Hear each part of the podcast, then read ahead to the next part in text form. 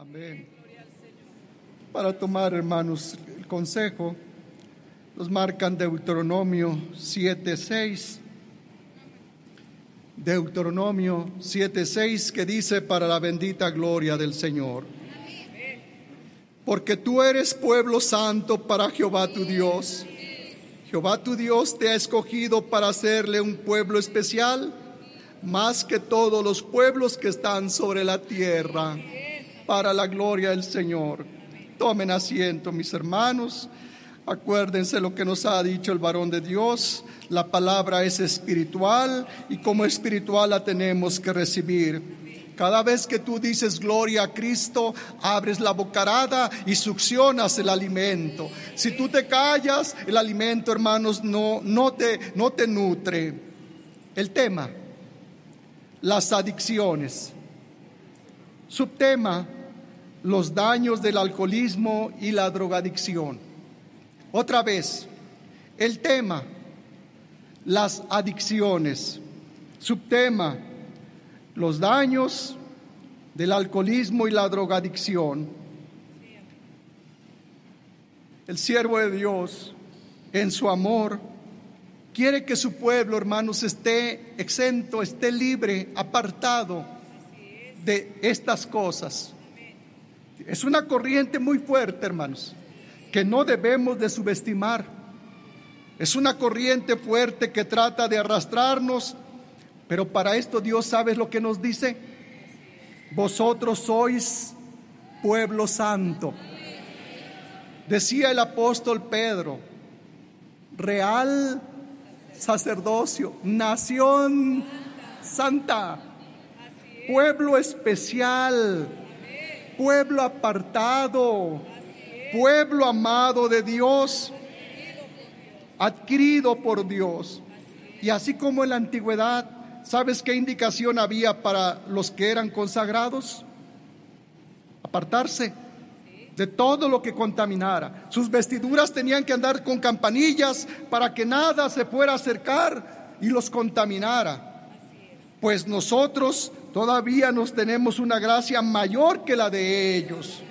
Entonces, el objetivo es que evitemos caer tu hermano, hermanos, en su entendimiento, tiene 33 años como médico, 33 años como terapeuta familiar, ya 29 en la iglesia como médico.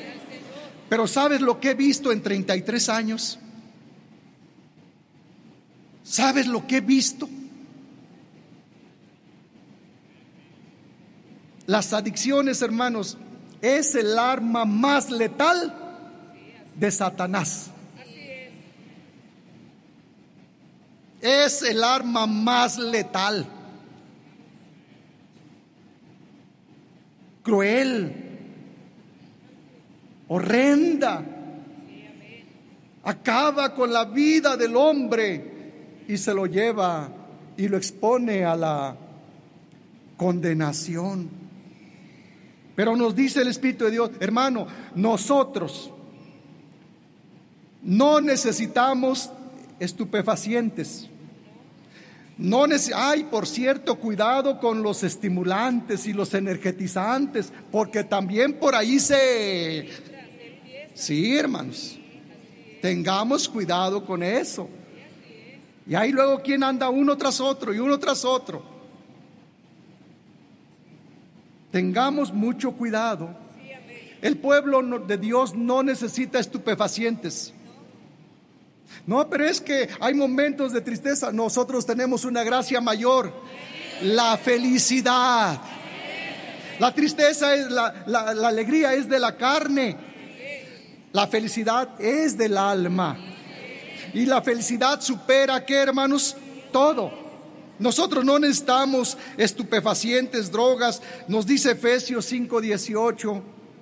No os embriaguéis con vino, en lo cual hay disolución o sea, no necesitamos nosotros. No, no os embriaguéis con vino, no lo necesitas, porque en el vino hay disolución. ¿Y sabes qué significa disolución? Mezcla de pensamientos diversos y negativos que ahorita vamos a ver. Antes bien, sed llenos del Espíritu Santo. El Espíritu Santo, decía el hombre de Dios David, es el gozo de la que, hermanos, de la salvación. No necesitamos ningún estimulante. No, hermanos. Pero a los que no tienen esa felicidad, porque son del mundo o por descuido, Satanás anda con sus baratijas. Sí, porque eso es, hermanos. Baratijas. Fierro pintado de oro o de color oro. Baratijas. ¿A quién se las anda ofreciendo? Al desapercibido, al triste. Sí, sí. Pero el que está feliz, ¿le interesan esas baratijas? No, hermanos. No, porque te vuelvo a repetir, ofrece Satanás una falsa felicidad con la cual embeleza, atrapa, encarcela, tortura y pone en peligro de condenación las almas. Las drogas se dividen en legales e ilegales. Pues las que llaman legales, que porque están permitidas por la ley, tabaco, alcohol, algunos medicamentos, aunque para los niños o los adolescentes son ilegales, perdón. Pero mira, hermano, está comprobado que con la primera probada, porque hay quien, inclusive hay quien dice, pues lo voy a dejar que, que pruebe para que aprenda, para que al rato no lo engañen. Pues que pruebe. ¿Sabías que hay quien en esa prueba se envicia? En la prueba se puede enviciar.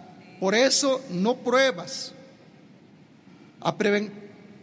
Tengamos cuidado de, decirle a nuestros hijos que no reciban productos, porque actualmente saben cuál es la moda, darles productos, sobre todo dulces, dulcitos, van impregnados de droga para que empiecen ellos a inducirse. Tengamos mucho cuidado en el nombre del Señor. La adicción es un trastorno de salud que afecta el cerebro, modifica el comportamiento y produce dependencia. De acuerdo a la OMS, las drogas son todas aquellas sustancias que al introducirse en el organismo modifican de una o varias maneras las funciones y provoca dependencia. Una pregunta, hermano. ¿Te has preguntado por qué actúa un adicto de una forma, se vuelven desconfiados, celosos, iracundos, paranoicos, mañosos? ¿Te has preguntado de dónde proviene ese cambio de conductas? ¿Alguna vez te has preguntado? El primer efecto de la droga es que afecta el cerebro. El segundo, modifica el comportamiento. Y el tercero, hace a la persona dependiente progresivo, psicológico o fisiológicamente hablando. Primer punto, ¿sabes cómo afecta el cerebro? Físicamente ¿Saben lo que es una borrachera? Que la gente ahí anda, ay, me voy a emborrachar. ¿Saben lo que es la borrachera? Es un edema cerebral. Se hincha el cerebro, se llena de, de agua. Eso es la borrachera. Y la gente bien contenta. Ayer me emborraché pues ayer tuvo edema cerebral. Y después del edema viene la deshidratación, pero se pasa de deshidratación. O sea, primero se llena, se dematiza, después se deshidrata, se pasa y eso es porque, por eso es que la persona después de tomar anda, pero como siervo brama por las corrientes de las aguas, anda buscando a ver dónde le dan un otro algo de tomar, pero ahí anda, pero desesperado y temblando y ¿Por qué? Porque ahora tiene deshidratación.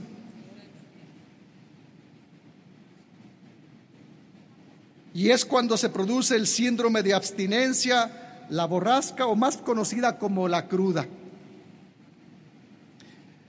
Fisiológicamente, ¿qué sucede en el cerebro?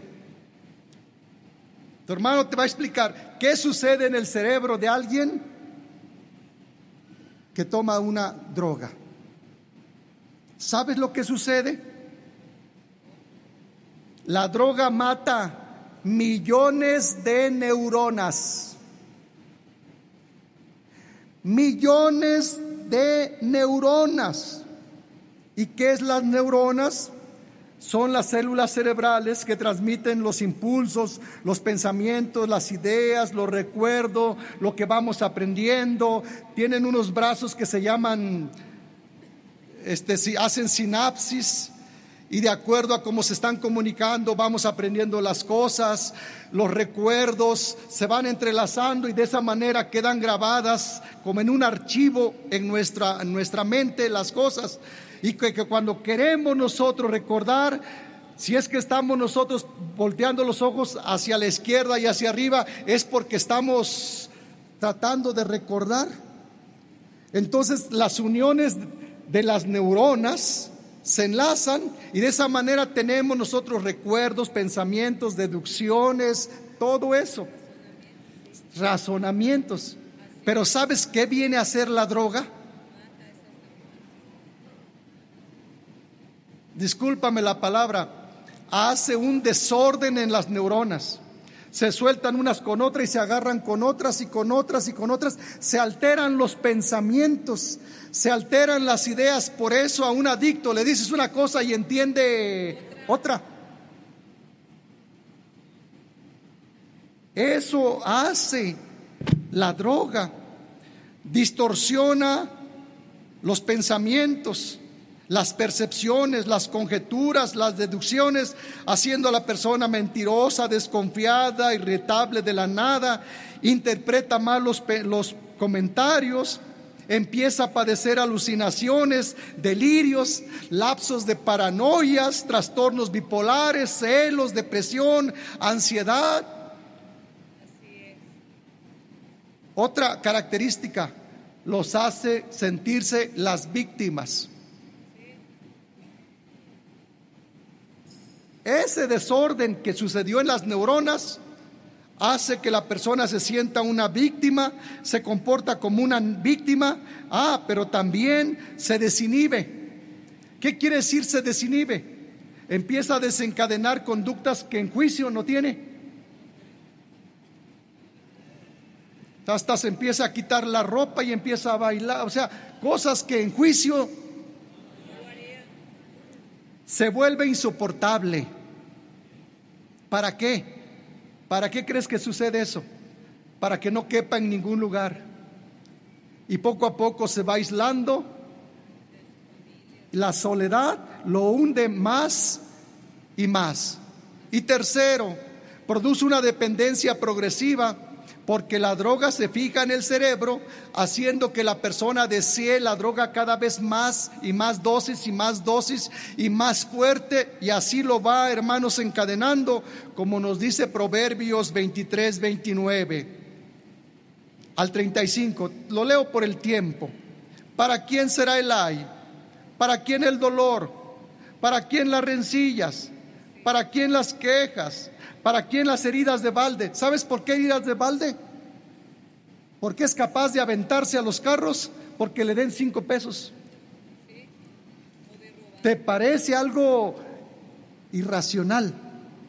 Pero por cinco pesos es capaz de aventarse un carro para que Llegan hasta a robar, dice la, la hermana. Los ojos amoratados. Por eso dice, no mires el vino. Ah, también esto, hermanos. También en esto. Ah, ¿qué me puede hacer este que veo? Eh, no, por eso dice, no mires el vino cuando rojea. se parece a la manzanita. ¿Qué tiene de malo? ¿Qué me puede pasar? Que mire el vino cuando rojea, cuando el Espíritu de Dios me dice, no mires el vino cuando rojea, cuando resplandece en la copa, porque entra suavemente, pero al fin morderá como serpiente y dará dolor. ¿Qué me puede pasar? Lo pasan en los comerciales, lo pasan en los partidos deportivos, y donde quiera están esas bombas y este, nos están bombardeando de tantas imágenes. ¿Qué me puede pasar? Tiene razón el Espíritu de Dios en decir, no mires el vino cuando rojea.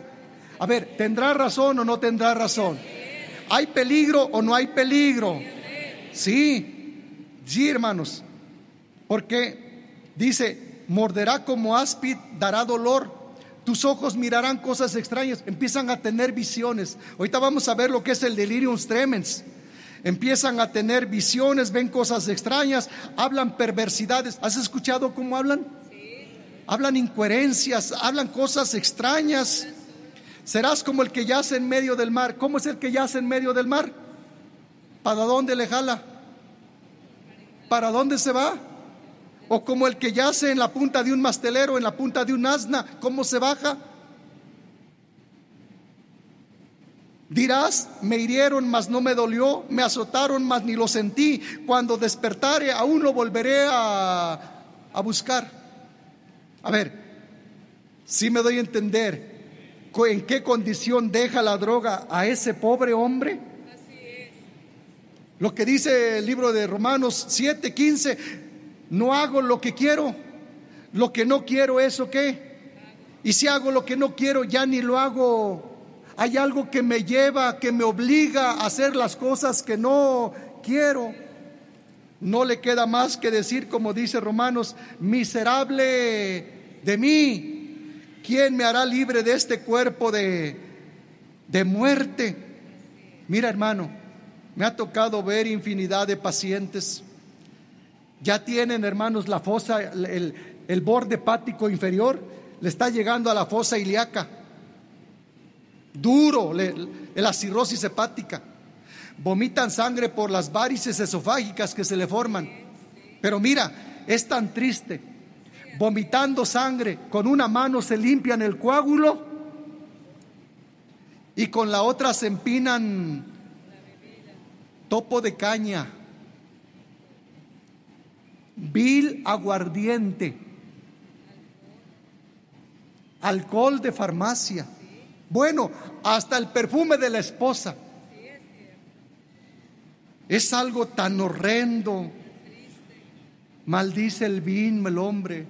Por ti perdí mi mujer, por ti perdí mis hijos, perdí mi trabajo. Maldice el vino y sabes al rato dónde está.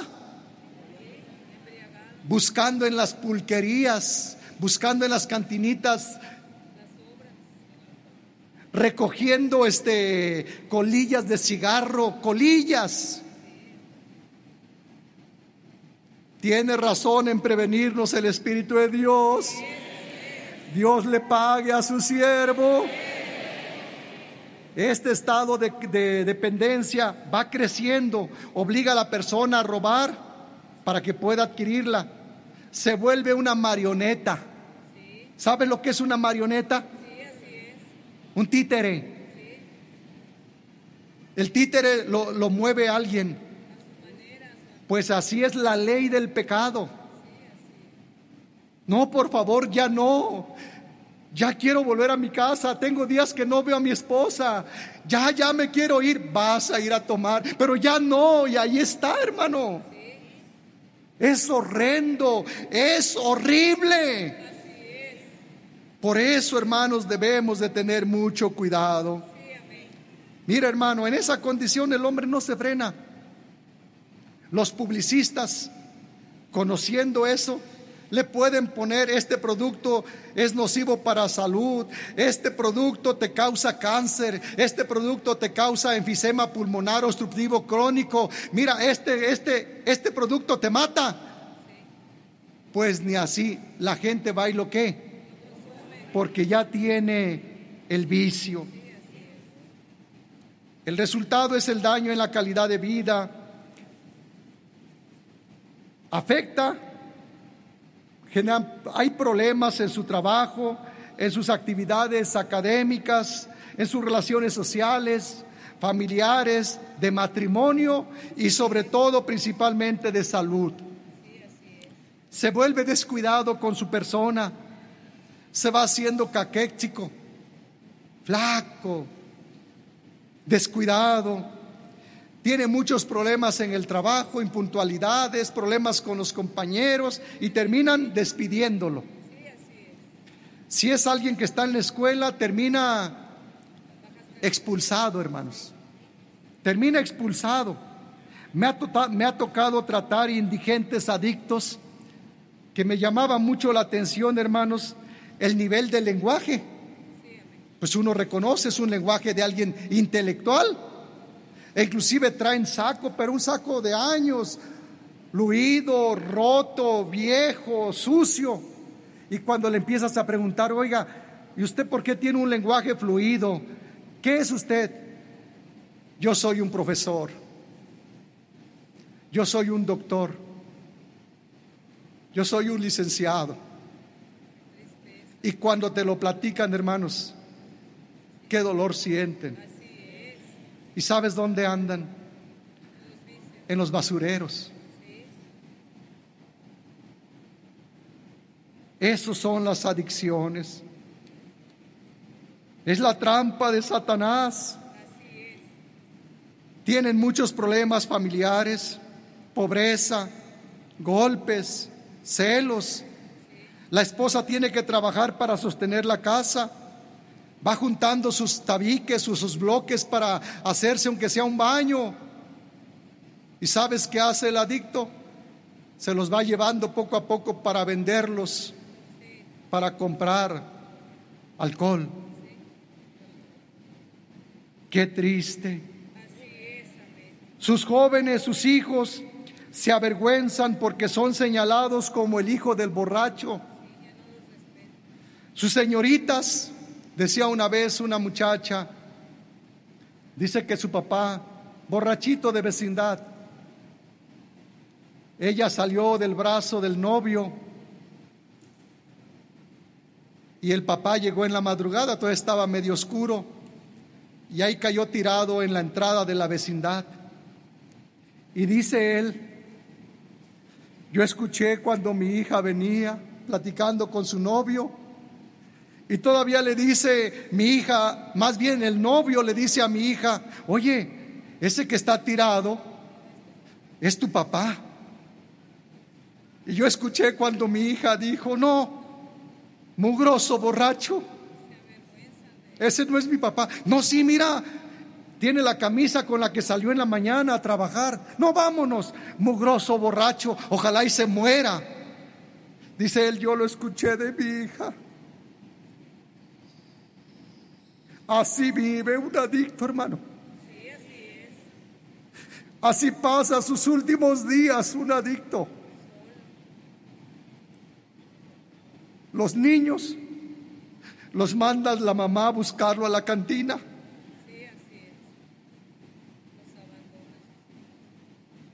Cuando tienen mamá y cuando no tienen mamá, el hombre en la cantina y el niño allá en la banqueta todo el día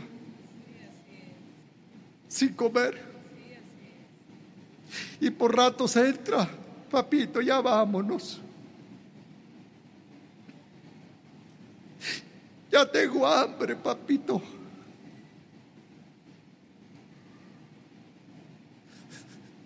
Esa es la vida de un adicto, hermano. Esa es la triste vida de un adicto.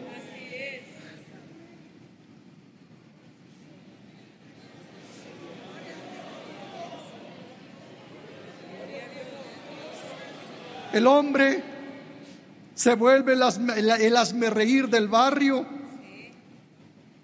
Se mete a cualquier fiesta, hermano. Ahí anda metiéndose en fiestas para que le den de beber. Le dan la escoba para que se ponga a bailar y ahí anda bailando el, con el palo de la escoba. Muchas veces terminan en la morgue, en la cárcel, en la calle y sin familia. Segunda de Corintios 11:3. Pero temo que como la serpiente con su astucia engañó a Eva, vuestros sentidos sean de alguna manera extraviados de la sincera fidelidad a Cristo. ¿Cómo puede una persona entrar al mundo maligno de las drogas? Esa es la pregunta. ¿Cómo puede una persona entrar al mundo maligno de las drogas? Si desde afuera se ve que es algo horrible, nos dice el Espíritu de Dios por la astucia de Satanás. ¿Y cuál es la astucia de Satanás? te muestra la puerta falsa como verdadera, diciéndole a la gente, no va a pasar nada, se siente muy bonito. Mira, agarras la copa y la y la mueves con caché. Te vuelves hasta catador de vinos. Agarras es la puerta de entrada a un mundo de mucho dolor, sufrimiento, soledad, pobreza. Nos bombardea por todos lados, buscando desapercibidos al triste o el decepcionado. Trabaja con publicistas falsos, personas que conocen. ¿Sabes quién hace la publicidad? Gente que sabe, hermanos, embelezar, gente que conoce la conducta, gente que conoce cómo manipular conciencias. Hace, edita videos, todo eso, hermanos, con tal de arrastrar al mayor número de personas que se pueda. Utiliza actores bien presentados, se muestran alegres, muestran técnicas, un vino que rojea, que espumea, que resplandece. Utiliza todos los medios de comunicación en transmisiones deportivas, bueno, en las canciones. Que cuidado, hermanos. Hay quien, oiga, hermano, no, hermano, es que pongo esa música o es el la radio, el esa sintonía, porque pues es que para estar este es que estoy trabajando. Esas canciones que tienen mensajes subliminales. ¿Mensajes qué, hermanos? ¿Qué quiere decir subliminal? Que no se percibe a simple vista, pero llevan mensajes ocultos. Se ha descubierto gente que alguien utilizó mensajes subliminales, se los puso a su hijo en una canción veladamente, ni se notaba, y en esa canción venía diciendo, mata a tu madre, mata a tu madre, descuartiza a tu madre. Y ahí van mensajes porque tienen mensajes subliminales. Dime cuántas canciones no hay que escuchas y que yo esto y que, y que el vino y que cuántas canciones no escuchas. A ver, ¿es peligro o no es peligro? Películas, novelas, bueno, las amistades, hermanos, conocidos, familiares, empecinados en que consumas el alcohol o la droga. Bueno, hay lugares donde te discriminan por no tomar. Familias que se burlan de ti porque no tomas. La incitación la encuentras en las cocheras, en las banquetas, en las calles. Muestran falsas alegrías, la gente bailando, gritando, eufórica, falsos estatutos, falsos estatus. Otra vez se sigue escuchando no te va a pasar nada, seréis como Dios y la gente le cree. Mientras que ahora veamos la puerta verdadera, la que no muestran, la real. ¿Dónde terminó al que le dijeron seréis como Dios, Adán y Eva? Pariendo con dolor, comiendo con el sudor de su frente, la tierra dándole escardo. Allá terminó el Dios. Pues esa misma palabra se sigue escuchando. Seréis como, como Dios. ¿Le creen? Yo te pregunto, ¿dónde está el adicto, el alcohólico? Que se ilusionó con la falsa publicidad en los callejones, en lotes baldíos, cocinando en botes arrosos de chiles de esos de tres kilos, comiendo menudencias de pollo, patitas, no, tripas.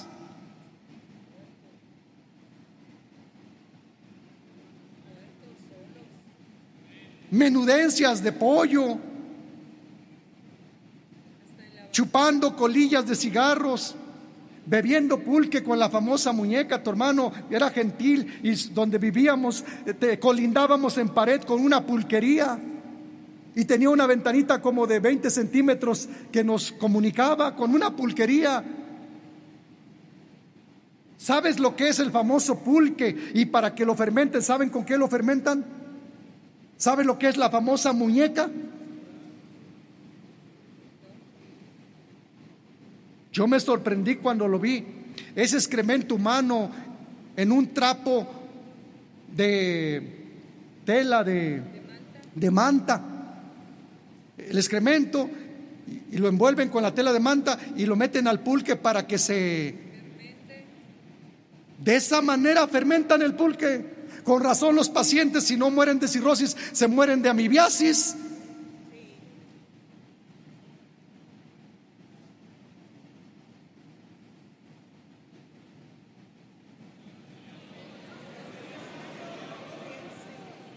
El aguardiente más corriente es el que toman se introducen jeringas sucias, contaminadas con hepatitis, con sida, andan vomitando sangre, convulsionando y con el delirium tremens. Ahora en la moda andan todos zombies. Hablando con los perros, haciendo payasadas, aventándose a los carros por unas monedas, tomando de un vaso lleno de saliva por eso, hermano, por la fe, veamos que nuestros hijos siempre estén conscientes de que hay una puerta real y una ficticia. Hay una puerta real y una ficticia. ¿Cuál es la puerta real? La que estamos viendo. ¿Cuál es la ficticia? La mentira. Pero que el pueblo de Dios siempre esté, esté consciente de ello. Proverbios 21. El vino es escarnecedor la sidra alborotadora y cualquiera que por ellos hierra, no es sabio. Al ser escarnezador y la sidra alborotadora, hay conductas reprobables que antes no tenía. El que en juicio es serio se vuelve el, hazme reír. El que es tranquilo se vuelve el peleonero, el ofensivo. Daña más a los adolescentes porque su cerebro está en desarrollo y las consecuencias pueden ser irreversibles. No respeta sexo, raza, condición social. Los gobiernos, los padres de familia, farmacéuticos no encuentran qué hacer. Se manifiesta de una forma incomprensible, como que algo lo llevara cautivo, de una forma incontrolable, ni castigos, ni ruegos. Quiero verte sobrio, o la que ya está en la cama por una, un cáncer ya en etapa terminal. Hijo, antes de partir, antes de morir, quiero verte, verte bien. Pues se muere esa pobre mujer y nunca lo vio. Además de llevar a, a hacer conductas de riesgo, hay bajo rendimiento académico. Bajo el efecto de la droga, en la etapa de estimulación puede llevar a la persona a conductas de riesgo, porque hay etapa de estimulación donde todos se creen Superman y después viene la etapa de depresión, están llorando. Pero en la etapa de estimulación puede llevar a la persona a tener conductas de riesgo, arrancones de carros, se sube a motos que no sabe manejar, a caballos cerreros, se sube, se monta en toros, en jaripeos ¿Y cuántos de ellos terminan muertos? Alguno puede decir, yo lo controlo. Cuando yo quiera lo dejo. O solo es para probar. Eso no me va a pasar a mí. No, hermanos, no nos equivoquemos. Romanos 7, 19, 18, 19, 24. Yo sé que en mí, esto es en mi carne, no mora el bien, porque el querer, el bien está en mí, pero no el hacerlo. 19, porque no hago el bien que quiero, sino el mal que no quiero, eso hago. ¿Sí me doy a entender? El hombre le cede su voluntad al vicio. El hombre no tiene voluntad.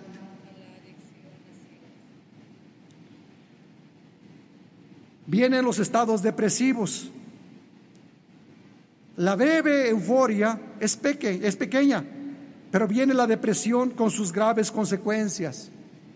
Sabes que ahorita están revolviendo las drogas con solventes cáusticos que si una mataba miles de neuronas, esta mata millones de neuronas y deja a la persona mal, provocan convulsiones, estados zombies. Además de esto, hermano, ¿por qué tenemos que evitar también el caer en esto y el que ya cayó debe de salir?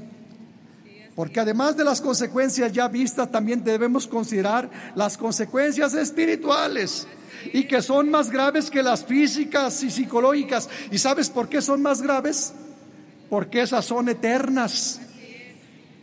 Por eso debemos esmerarnos en que la doctrina esté grabada en el corazón. Si la doctrina está grabada en el corazón, ese hermano tiene temor de Dios para apartarse del mal camino. Pero si no tenemos cuidado que nuestros hijos tengan grabada la palabra en el corazón, se los va a arrastrar. Si no tenemos ese cuidado, 1 Corintios 3, 16 al 17. ¿No sabéis que sois templo de Dios y que el Espíritu de Dios mora en vosotros? Si alguno destruyera el templo de Dios, Dios le destruirá a él, porque el templo de Dios, el cual sois vosotros, santo es. ¿Qué hace la persona que se droga? Está destruyendo el cuerpo. ¿Qué es el cuerpo? El templo del Espíritu Santo. ¿Y qué va a suceder? Dios le destruirá a él. ¿Quién? Dios. ¿Y qué significa eso? Que no entrará al reino celestial. Por eso dice 1 Corintios 6:10, ni los ladrones, ni los avaros, ni los borrachos, ni los maldicientes, ni los estafadores heredarán el reino de Dios. Y si no entra al reino de Dios, ¿a dónde va a ir esa alma? A la condenación. Mateo 13, 41 al 42. Enviará el Hijo del Hombre a sus ángeles y recogerá de su reino a todos los que sirven de tropiezo y a los que hacen iniquidad y los echarán en el horno de fuego. Allí será el lloro y el crujir de qué? Imagínate sufrir aquí por las drogas y todavía en la vida eterna? Procuremos la persuasión. ¿Crees tú, hermano, que alguien que tiene el conocimiento y que está persuadido de las graves consecuencias aquí en la tierra y en la vida eterna tendrá el deseo de acercarse al mundo de las drogas? Claro que no. Pero ¿cómo le hago, hermanos? Miren, esto especial te lo quiero platicar. Esto fue, hermanos, lo que a mí me impactó. ¿Cómo le hago para tener la persuasión? Es decir, temor de Dios. Dile al gentil que se grabe toda la Biblia. Dile al gentil que se aprenda toda la Biblia. ¿Qué hago para que la palabra me persuada, me convenza? que entre al corazón. Sí, eso le preguntaron al Señor en Juan 6, 28. Entonces le dijeron, ¿qué debemos hacer para poner en práctica las obras de Dios? La respuesta del Señor, esta es la obra de Dios, que creáis en el que Él ha enviado. El gentil se puede aprender la Biblia, pero si no recibe a un siervo de Dios, esa letra está aquí, no aquí, y aquí no sirve para nada. Pero el que cree en un enviado de Dios, la palabra entra al corazón. Vamos a comprobarlo. Juan 5:38. Mira, aquí lo dice de una forma explícita, pero tu hermano lo quiere tomar de una forma implícita. ¿Qué quiere decir la forma explícita? Tal y como está allí. ¿Qué quiere decir la forma implícita? La interpretación. Mira, dice la forma explícita ni tenéis su palabra morando en vosotros, porque a quien Él envió, vosotros no creéis. Esa es la forma explícita. ¿Qué dice la forma implícita? Si tenéis su palabra morando en vosotros, porque a quien Él envió, vosotros sí le creéis. Bendito sea Dios. Cuando entra la palabra al corazón, cuando el hombre cree en el que Dios saque. Y se cumple Mateo 10:40, el que a vosotros recibe, a mí me que. Y el que me recibe, recibe al que me que. Eso es lo que tu hermano no entendía. Al ser el apóstol de Jesucristo, tiene esta palabra, segunda de Corintios 10:5. ¿Cuál es la palabra? Esa que lleva cautivo todo pensamiento a la obediencia a Cristo.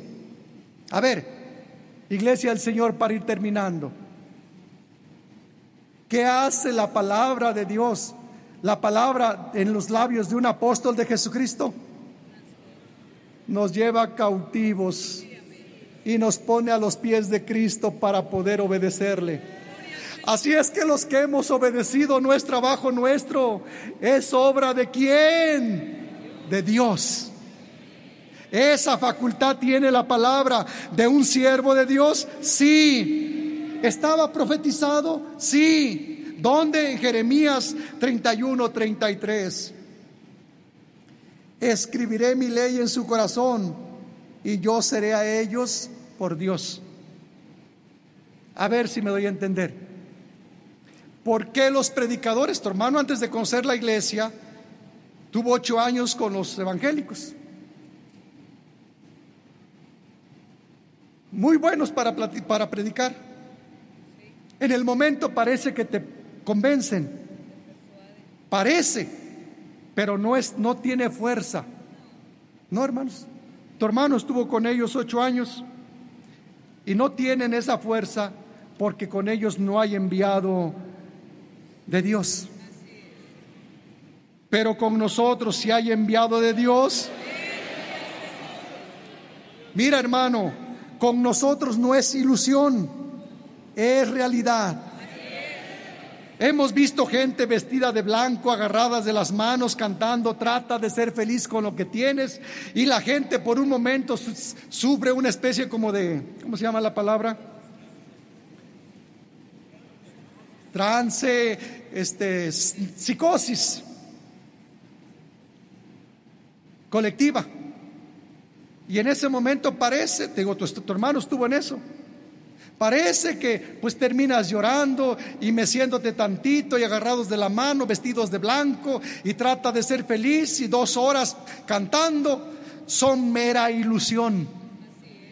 Como los que te dicen, escribe todo lo que quieres cambiar, escríbelo en una hoja y después la arrugas y la tiras para atrás y ya eres libre. ¿Eres libre? La triste realidad es que no es libre, libre solamente el que ha creído en un siervo de Dios. Solamente ese es libre. Tu hermano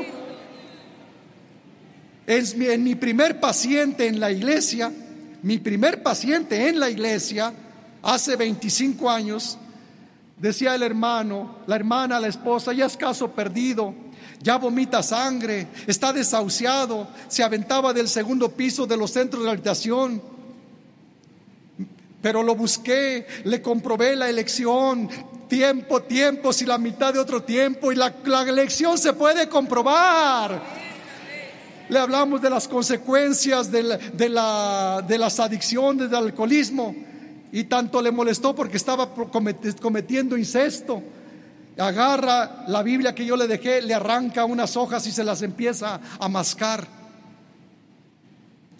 Tiró la Biblia y se burló de mí. Pero esa espada quedó clavada, hermanos.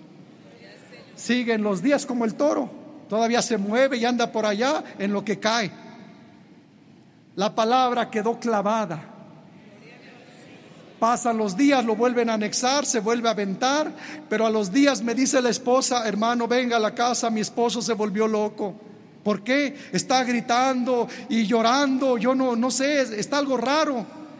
Abrimos la puerta con una credencial. Estaba el hombre allí, hermanos, y le dije, ¿qué le pasó? Había agarrado un cenicero de, de cristal y lo agarraba y se golpeaba la boca y profería palabras, soy un miserable, soy un cerdo.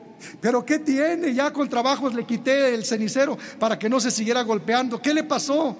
¿Se acuerda de la Biblia que me dejó? Sí, que hasta le mascaste unas hojas. Se cayó a un lado de mi sillón. Yo estaba tomándome una copa para quitarme la cruda. Se me cayó la copa y en lo que estaba recogiendo encontré la Biblia. La encontré y encontré donde usted me marcó. Ahora entiendo. Ahora entiendo que soy un necio, que soy un cerdo. Llegó la luz de la palabra de un siervo de Dios. Eso hace la palabra de un siervo de Dios. Por eso dice el varón de Dios, en una presentación apostólica en la iglesia del Señor no hay prohibiciones, en la iglesia del Señor hay prevenciones. Dice él, me decía una persona, oiga hermano Nazón, ¿y por qué en su iglesia se prohíbe el vino? No, no se prohíbe. Ah, no, no, no se prohíbe, se enseña que el vino nos lleva a una adicción que se llama alcoholismo, del cual cuando una persona cae en él, es muy difícil que salga. Se le enseña a la iglesia que se prevenga para que mejor se abstenga de esa bebida, para que no haga adicción y posteriormente sea una ofensa a nuestro Dios. Por eso dijo su hermano, en la iglesia no hay prohibiciones, en la iglesia hay prevenciones. Apóstol de Jesucristo, Nazón Joaquín García, Milwaukee, Wisconsin, Estados Unidos, 16 de octubre del 2016. ¿A qué le llama el siervo de Dios prevenciones? A la, a la persuasión que hace la palabra Palabra que troca, que cambia el corazón de piedra en un corazón de carne, en un corazón blandito, en un corazón noble. Pero ¿cómo lo hace? ¿Te infringen castigos? No, te atrae con cuerdas de amor. Es que el siervo de Dios es un hombre muy hábil para persuadir. No, es la gracia que Dios ha puesto en él. Otra vez el mundo está viendo la gracia que vio cuando aquel hombre de Dios llamado Jesús estaba escribiendo en tierra, esperando que la palabra hiciera efecto no solamente en la mujer, sino en todos los apedreadores. Y se empezaron a ir, pues este tiempo es, es momento de que el mundo vea eso mismo. Hay quien quiere con medidas coercitivas acabar con los adictos y terminar con las adicciones. No, hay quien con tan solo su palabra lo está haciendo y nosotros somos testigos, testimonios de esa gracia bendita. No necesita piedras, no necesita eso. Es un hombre de amor. Para evitar esa clase de daños, estemos activos en las oraciones, en los estudios bíblicos, en el coro, mejora de la unidad familiar, disfrutar de alimentos en la naturaleza, salir a las playas, al bosque, al parque, caminar. Tenemos por el siervo de Dios la palabra profética más segura. Es la que dice Hebreos 4:12. Es espada de dos filos. Espada que penetra hasta el alma. Y el espíritu y las coyunturas y los tuétanos. Además, debemos de evitar, hermanos, los factores que predisponen, que empujan, que incitan, que provocan, que llevan la desintegración familiar, evita los favoritismos entre los hijos, evita la ociosidad, evita la baja autoestima, no no seas un fumador pasivo, no convivas con los viciosos, no trabajes en lugares donde hay alcohol, no andes con ellos, aparta su pie de las veredas. Muchos, dice Habacuc 2.15, te invitan a tomar para mirar tu desnudez. Hay que erradicar, hay una tristeza, hermano. La tristeza, la depresión es multifactorial, muchas causas, pero una de ellas la describe la Biblia en Deuteronomio 28, 65 y lo describe de una forma clarita. Ni aun entre estas naciones descansarás, ni la planta de tu pie tendrá reposo, pues allí tendrás corazón temeroso, desfallecimiento de ojos y tristeza del alma. Y tendrás tu vida como algo que pende delante de ti. Estarás temeroso de noche y de día. Por la mañana dirás quién era que fuese la tarde, a la tarde dirás quién era que fuese la mañana. Por el miedo de tu corazón con que estarás amedrentado y por lo que verán tus ojos. Si consideramos, hermanos, el pecado, es toda infracción a los mandamientos. Hay pecado de acción, de omisión, de vista, de oído. Decía el Espíritu de Dios en la mañana, para nosotros adulterio, dice la ley de Moisés, no adulterarás, pero yo os digo que el que mira a una mujer para codiciarla ya adulteró. Esas tristezas empujan a los vicios. Estamos esperando la oración del justo para descansar de esos pecados. Hagamos a nuestros hijos resilientes. Evitemos el estrés. Rápido como médico. Descansa, hermanos. El estrés empuja a los vicios. Duérmete tempisol, el cortisol es la hormona del estrés, mientras que la serotonina es la hormona de la tranquilidad. Evita las harinas, evita las azúcares, descansa lo mejor posible, mete una plantita a tu casa, píntala de colores verde pistache, eso relaja un poquito más y más medidas que se pueden hacer. Hermano, por la existencia de un siervo de Dios en ti hay palabra de vida, en tus labios hay bálsamo. Sí, hermanos, salgamos a buscar a las almas que están perdidas, hermanos. Da dolor verlos. Hay gente, hermanos, muriendo. Mueren en, ¿sabes lo que es el delirium tremens? en las últimas etapas de muerte del adicto o del alcohólico, mueren en delirios tremens, ven demonios, quítamelos por favor y empiezan, quítamelos, ven demonios y mueren con los ojos exorbitados. Pero digámosles que tú y yo conocemos cómo salir de esos vicios habla en las radios, vete a las cárceles, vamos a los centros de habitación, vamos a las autoridades, dile al taxista que conoce ese lugar donde se abate la descomposición social, a los que están atrapados en el, en el vicio.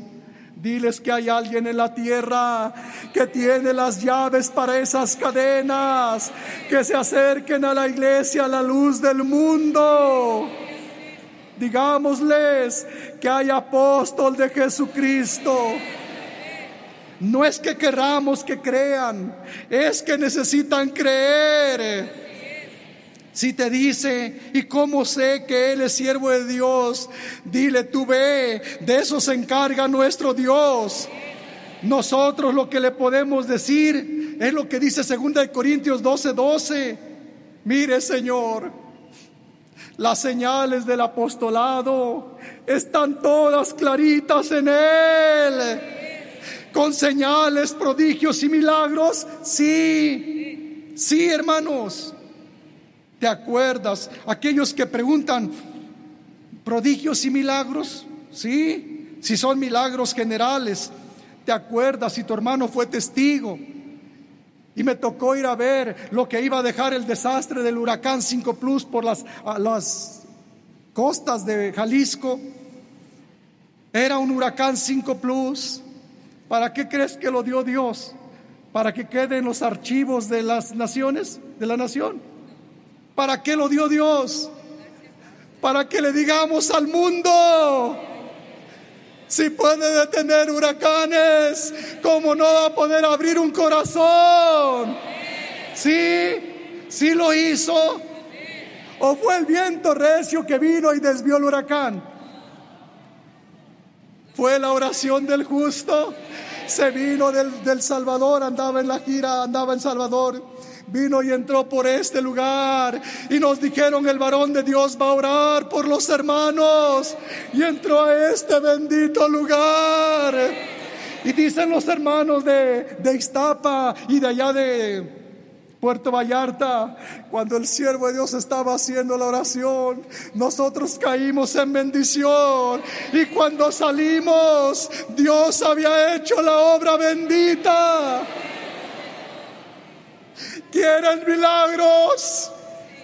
No es una iglesia milagrera. No, no es una iglesia milagrera. Pero ¿quieren milagros? Hay milagros por Él en esta iglesia. Sí. Vámonos poniendo de pie en lo que el coro prepara su alabanza.